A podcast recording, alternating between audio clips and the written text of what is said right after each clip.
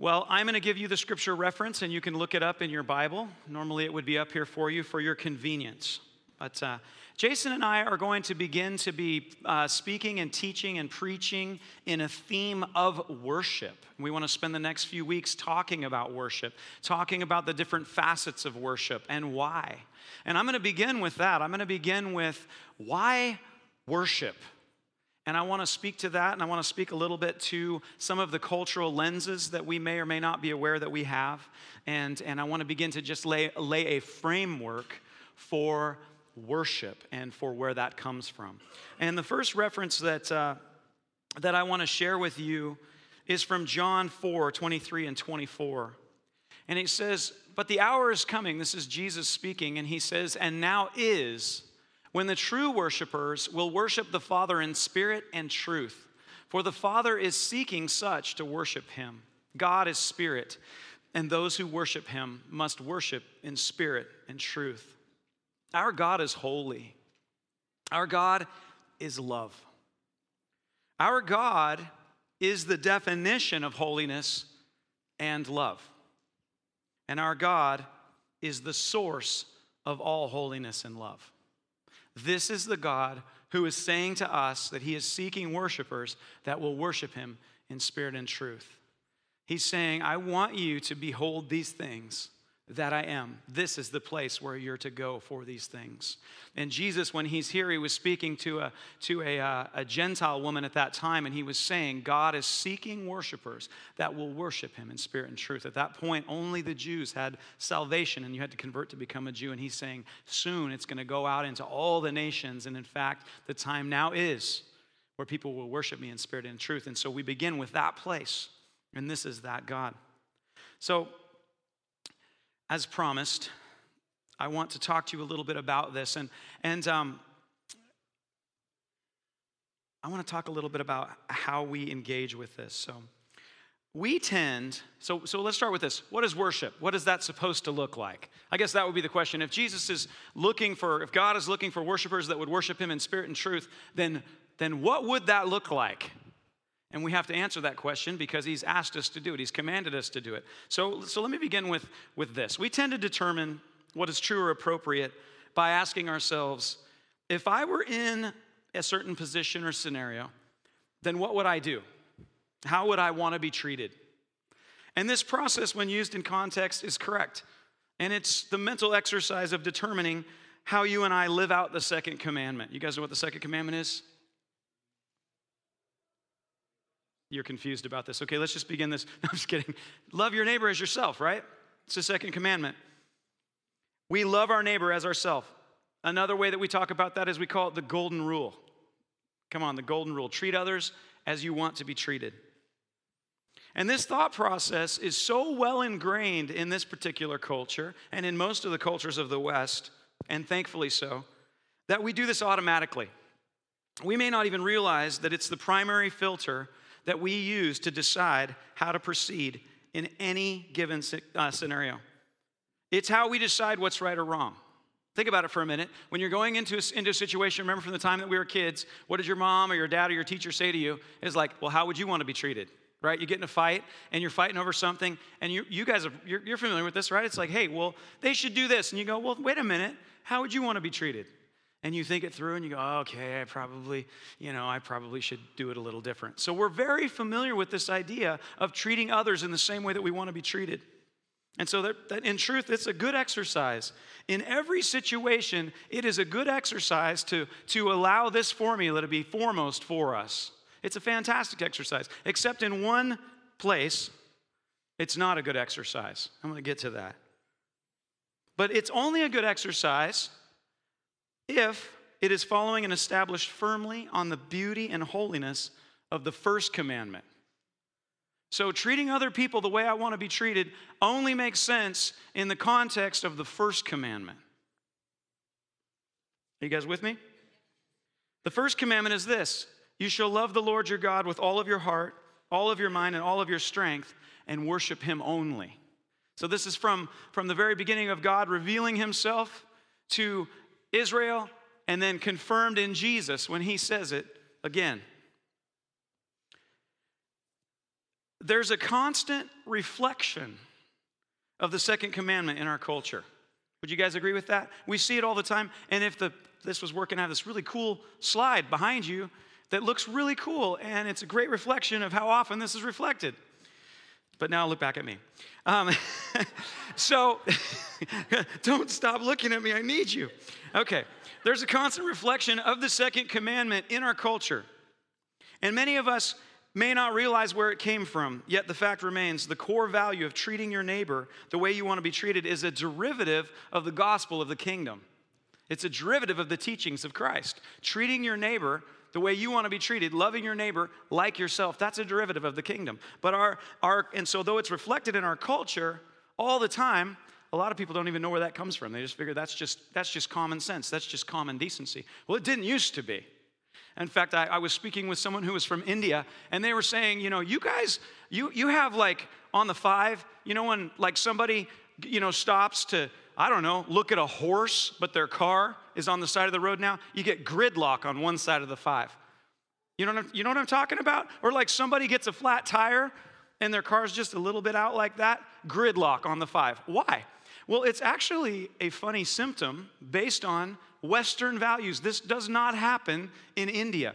In India, my friend tells me, you could have one car piled on top of another car with a horse pulling a wagon next to, you could have all kinds of a circus act happening, and people are just like all around. Traffic does not slow down at all. And he said the reason why is because in our culture there, that's their business. I'm working on my business. So we don't stop to look and see who wrecked on the side of the road. That's their business. My business is to get where I need to go. He said, in America, you guys actually constantly look to see what's going on with your neighbor to see if it's your business or not. Isn't that a funny? Now I'm not going to take that too far, but isn't that an interesting symptom of the fact that it's so ingrained in us to look out for our neighbor that we actually lock traffic up to see whether or not I want to be treated the way that person's being treated right there? It's like, oh man, are they hurt? Maybe I ought to stop. Oh no, they're fine. I'm good. And then we speed back up. But at that point, it's already like, blah, blah, blah, blah. And then everybody there on is like, I wonder what's going on up there. I wonder if it's any of my business. And so we all looky-loo. Nope, none of my business. That is actually an outcome because this is so well ingrained in our culture. So this is beautiful, by the way. Let's rejoice in that. Thank you, Father, that the golden rule is still ingrained in the culture of the West. Thank you, Jesus. However, the first commandment, love God with all your heart, mind, strength, and worship Him only, is not reflected consistently in our culture. That is not reflected consistently in our culture at this point. And many of us may be surprised to find that we're actually misusing the process of the second commandment, of asking ourselves, how would I want to be treated, to determine our practice of what is appropriate and what is not in the worship of God. Did you catch that? And we think to ourselves, okay, God wants to be worshiped. And we immediately go, without even thinking about it, because this is ingrained. This is like the looky-loo, like, is that some of my business? We're so used to doing this, we ask ourselves this question, if I were God, how would I want to be worshiped? And it happens just like that. If I were God, how would I want to be worshiped? Or we might ask the question, well, if I were God, why would I want to be worshiped? If I were God, why would I want to be worshiped? And how many of you have heard somebody say that who actually has rejected God, and they're like, well, he's so insecure. Have you guys ever heard that? Come on, raise a hand. Anybody heard that? It's like, why would I serve a God that has all the power, and yet he needs people to be like, you're so good, you're so fancy, I love you, I'm a worm, you're amazing. And that's like their picture of what God wants. And it's because what they're doing is they're actually using the second commandment as a grid to see God without the first commandment. But I would say this. I think that many of us do the same thing much more than we may realize, that we're actually culturizing through that lens, through that filter. See, when we do this, we begin to form our practices. When we ask ourselves, and like I said, this is a good question to ask as long as it's following the first commandment. The second commandment's a beautiful grid for every other relationship. It's a beautiful grid. There's only one relationship where it's a terrible grid, and that is when you go to God. because no one else is worthy to be worshiped. But he is the singular one that is actually worthy to be worshiped. And so there's a question that comes before, if I were God, how would I want to be treated? It's, first of all, you're not. Thank God, none of us are God. Yeah? That's a good one. So that is the only, I mean, it is so exclusive. That is an exclusive place, but I'm getting ahead of myself. So when we do this, when we look at worship and then very quickly decide how we're going to act based on our grid of, if I were God, how would I want this done? How would I want to be treated if I were God? That is an inappropriate question, because what it does is we begin to form our practices based on our own viewpoint. How many of you guys know that a viewpoint is a finite view from a singular point? That is a very, how much can I see behind me right now? Nothing. Absolutely nothing. I just can't. But I can see right here. So my viewpoint is limited right here. How much more is my viewpoint limited when it comes to a limitless God? All right? So we begin to determine our practices based on our own viewpoint rather than his, on our own experience rather than his, on our own values and our own understanding and our own cultural lens rather than his. And based on these things, we judge him. Well, that's weird, God. You know, for those that would say, he's so weird. He like makes us broken, then he makes us worship him. I mean, there's all these things that we can come up with if we miss the first commandment. And we've heard them. This is I wish this was in front of you, but I'm going to read it. This is a quote from a comedian recently that I watched a part of his show. I couldn't stomach the rest of it, but he says, the Bible says we're made in his image, right? So I started thinking, I drink. And well, then I know why there are natural disasters on this earth. It's because he drinks. He gets really drunk, God. And we're jerks, and we all know we're jerks. And so he gets really mad, and he's like, ah, you jerks! And poof, natural disaster. And then the next day, he's like, oh, man, what did I do? Oh, sorry. Here's a rainbow. And he's like, that explains natural disasters. And the people all laugh. You know, he was much more better with his delivery than me. But isn't that a sad, sad picture of a man taking that scripture that says we are made in God's image, and then reverse engineering it to essentially say, if I were God, how would I explain natural disasters? And for this particular person, with his view from a point, he decided God probably drinks, because I have a drinking problem, and I do a bunch of stupid stuff and try to make up for it the next day. I bet that's what God's doing. It's rather sad. You guys are quiet today. It's a rather sad predicament, but it's sad because this is very true, isn't it, for many? It's this idea of forming God in our image rather than realizing that we're formed in his. His is undistorted. Ours can be distorted, all right? So this is an example of running God through the filter that we have. The scripture that speaks to that is Romans 1:20-23. For the sense of the creation of the world, his invisible attributes are clearly seen, being understood by the things that are made, even his eternal power and Godhead. So all of creation is speaking of these things. So that they are without excuse, they meaning the world, meaning those that reject God. Because although they knew God, they did not glorify him as God, nor were they thankful, but they became futile in their thoughts, and their foolish hearts were darkened. And professing to be wise, they became fools and changed the glory of the incorruptible God into an image made like a corruptible man. Isn't that just exactly what we just heard from that comedian? He's like, though he knew God, and this guy knew scripture, so clearly he grew up in the church. You can tell the man has some wounds. He's got some anger, and he's turned to humor to share that with us. And he's a very, very talented guy, but he's angry. And he's, rather than glorifying God and being thankful, he's actually turned God into a corruptible man. And that's where he's making his jokes from. And we can look at that and see that very clearly. But that is a common thing for us to do. When we don't glorify God and give thanks to God, we are turning ourselves over to actually take God and his holiness and his love and lower it down to our current level of experience and practice, and to say, this is what God's like. And when we stop beholding him, when we stop looking to him, when we stop worshiping him, this is what we actually practice. And this is what Romans is speaking of. Isn't that interesting?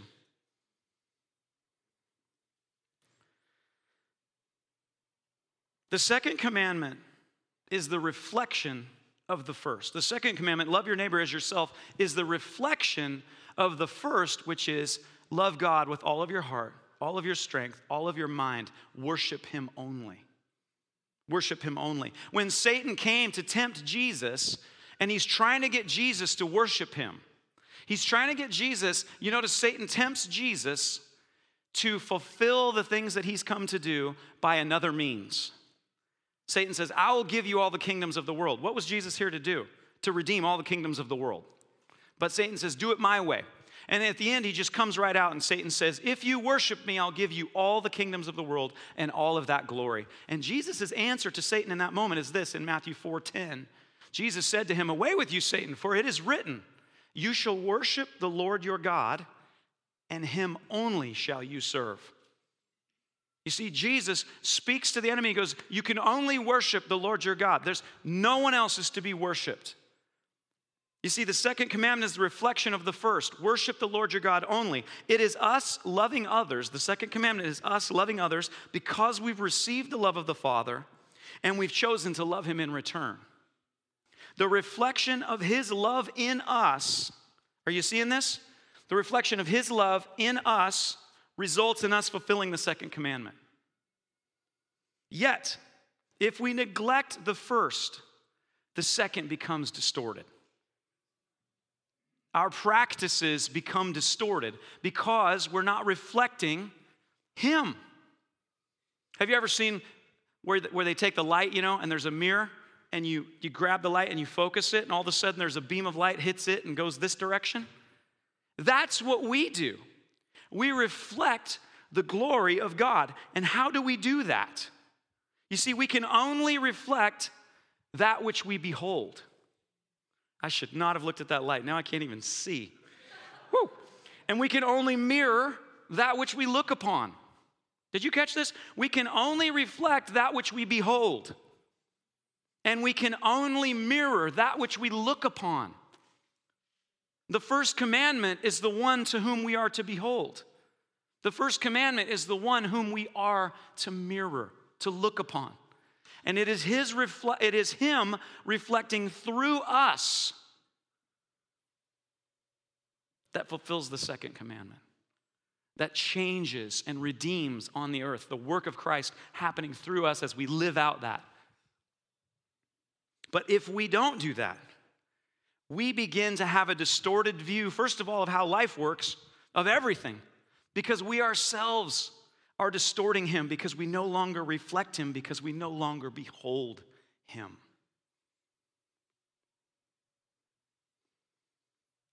You see, the second commandment is always appropriate for us towards our neighbor. The second commandment is never appropriate for us towards God, which I just explained to you, right? It's never appropriate. You never say, God,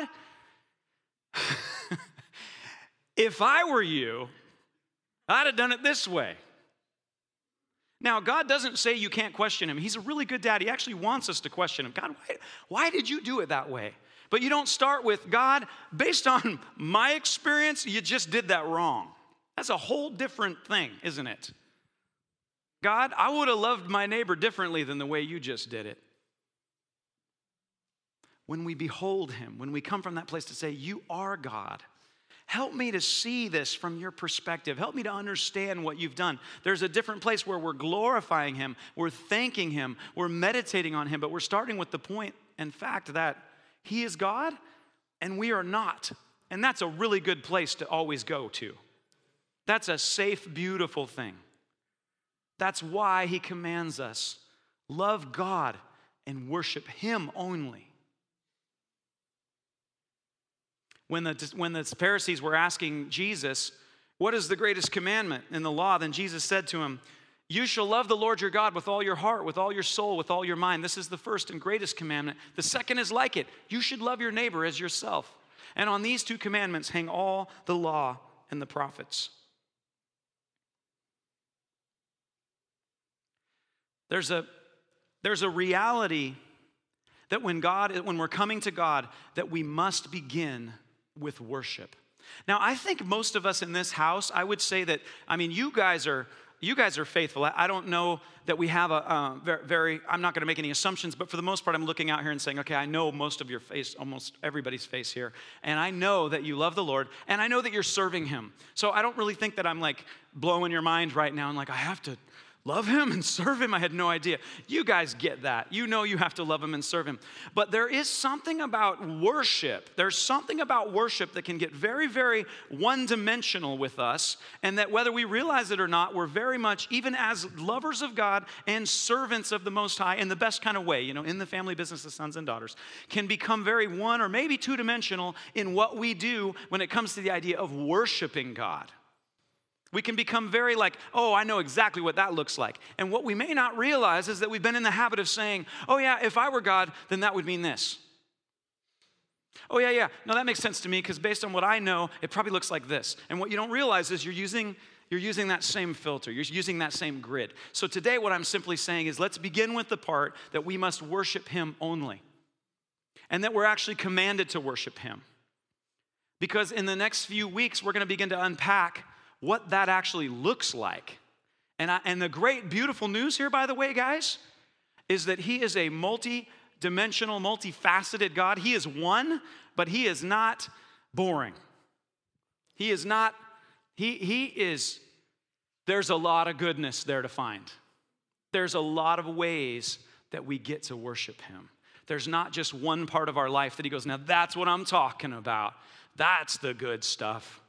Now carry on and live your life. No. It is, there is a prescription. There is a beautiful way of life where in all things we worship Him. And that's what we're going to do in the ensuing weeks. We're going to begin to talk about if God is saying that He is spirit and we're to worship Him in spirit and truth, what does that look like?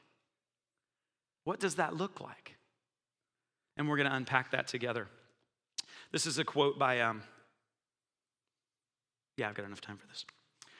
This is a quote by David Foster Wallace. He's a rather popular author who really did a great job being vulnerable and transparent in our culture and actually doing a good job critiquing American culture. Unfortunately, he also suffered horribly with depression and ended up committing suicide, I think, in 2009.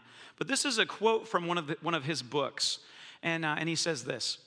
He says, because here's something else that's weird but true. In the day-to-day trenches of adult life, there's actually no such thing as atheism. There's no such thing as not worshiping. Everybody worships. The only choice we get is what to worship. And the compelling reason for maybe choosing some sort of God or spirit-type thing to worship, be it JC or Allah, be it Yahweh or the Wiccan Mother Goddess or the Four Noble Truths or some inviolable set of ethical principles, is that pretty much anything else you worship will eat you alive. In other words, if you don't find something that exists subjectively outside of you, that thing's going to eat you alive. Because if you worship money and things, if they're where you tap real meaning in life, then you'll never have enough. And you'll never feel that you have enough. It's the truth. Worship your body and beauty and sexual allure, and you will always feel ugly. And when time and age start showing, you'll die a million deaths before they finally grieve you. On one level, we all know this stuff already. It's been codified as myths, proverbs, cliches, epigrams, parables, the skeleton of every great story. The whole trick is keeping the truth up front in daily consciousness. You see, whatever you pick, because you're going to pick something. You're going to pick something and you're going to worship it. And here's what I'd like to say. Many of you, everyone here, I believe today, you're here because you're picking to worship God. So we're not concerned. I'm not concerned that you haven't said, I want to worship God. But I would say this, may the Holy Spirit, as we're going through this journey together to talk about what a life of worship looks like, may the Holy Spirit begin to point out to us the areas where we actually have no expectation that God would want us to worship Him in that area. You may find you're worshiping something else. Did you catch this? You see, if we don't find the way that we're to worship God in every area, it creates a vacuum. And worship is the only way of life. So you are worshiping. You and I are worshiping something in every facet of our life. And the question is, what is it? And we would say, I worship God, and indeed you do. But I believe that God wants to begin to show us how to worship him in every facet and every aspect. And to the degree that we have not explored what worship looks like in every aspect, we may find that there are aspects that we're not actually worshiping him. And here David Foster Wallace says, the whole trick is keeping the truth up front in daily consciousness. Did you catch that? He's saying, now obviously he didn't get it worked out. I don't say that flippantly. I'm saying he was just being honest to say, wherever you are, don't pretend like you don't worship. But he's saying, but the trick is to keep the truth up front. Jesus came and said, I am the truth. I am the way and the truth and the life, and no one comes to the Father except for by me. But you guys all have been through days where we forget to hang out with the truth for part of the day, right? And that's simply what he's pointing to, is he's saying there's something about having to keep that forward. And how are we called to do that?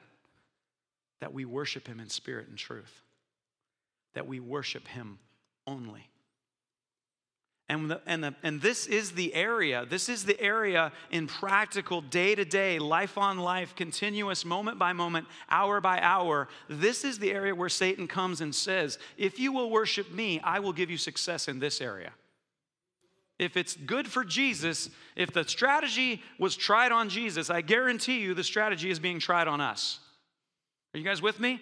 So we are all being asked by Satan in some way or another to worship something else, be it vanity, be it money, be it control. Some of us even worship actually poverty.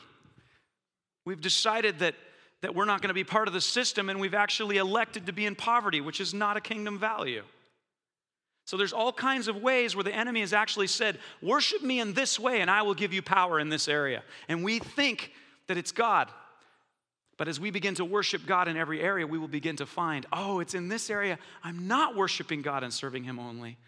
I've been duped in this area. I didn't know that there was language or that God was actually asking me to do a certain thing in this area. It never came into my mind that I should figure out how to contextualize worship in this aspect. And to that extent, we will find something has filled the place of worshiping God and serving him only in that place. The good news is, as soon as we begin to, and I'll end with this scripture, 2 Corinthians 3:16 through 18 says this. Nevertheless, when one turns to the Lord, the veil is taken away. And now the Lord is Spirit, and where the Spirit of the Lord is, there's liberty. But we all, with unveiled face, beholding as in a mirror the glory of the Lord, are being transformed into the same image from glory to glory, just as by the Spirit of the Lord. What's the point here? We become like the one whom we behold. We were created in his image to be like him. Not to be God the Father, but to be sons and daughters made in his image, beholding him in every area of our life, reflecting him in every area of our life, worshiping him, because when you worship, you have to turn your affection towards the one that you worship. And when we turn towards him, we begin to behold him, and the one whom we are beholding, as in a mirror, the glory of the Lord, we are being transformed into the same image. This is why he asks us to worship. He doesn't need our worship. We need to worship him. Father, we thank you for the truth of your scripture. And we thank you for the journey that we're about to go on to now, Lord, to begin to find out how to worship you in every facet of our lives. We glory in you, and we ask that by your Holy Spirit and according to your promise, that you would complete the good work that you began in each of us, that we together could come into the fullness and the maturity of Christ Jesus. Lead us, Holy Spirit. Lead us by your scripture and teach us to worship you in spirit and in truth. We ask in Jesus' name, amen. The prayer servant team is going to be up front. If you need healing or encouragement or whatever you need, just please come avail yourself of prayer. Jason and I will be at the back, and we'd love to shake your hand and say hello on your way out today. God